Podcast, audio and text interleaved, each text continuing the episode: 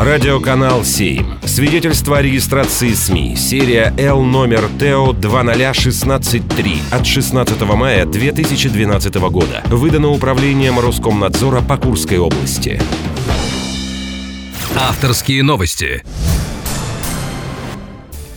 Здравствуйте! Это галерист, художник и коллекционер Олег Радин. И в выпуске авторских новостей я расскажу о главных, на мой взгляд, событиях недели из жизни города Курска.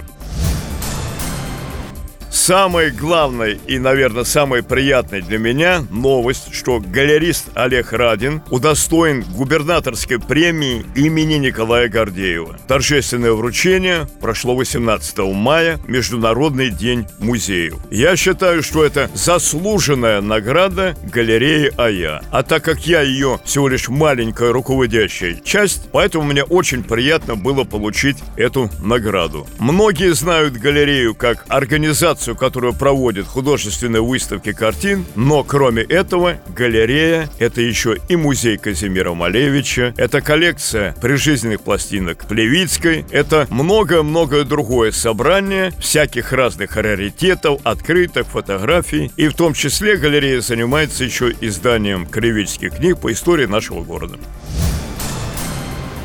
В галерее имени Дейнеки открылась выставка «Экспрессия блаженства» Игоря Торченко и его жены Марины Самодуровой. Творчество этого художника мне не просто интересно, но очень близко не только потому, что я знаю Игоря с 1987 года, когда мы вместе участвовали в первой экспериментальной выставке «Экспозиция». Я думаю, эта выставка будет интересна не только для любителей живописи, но и для художников. У Игоря есть чему поучиться.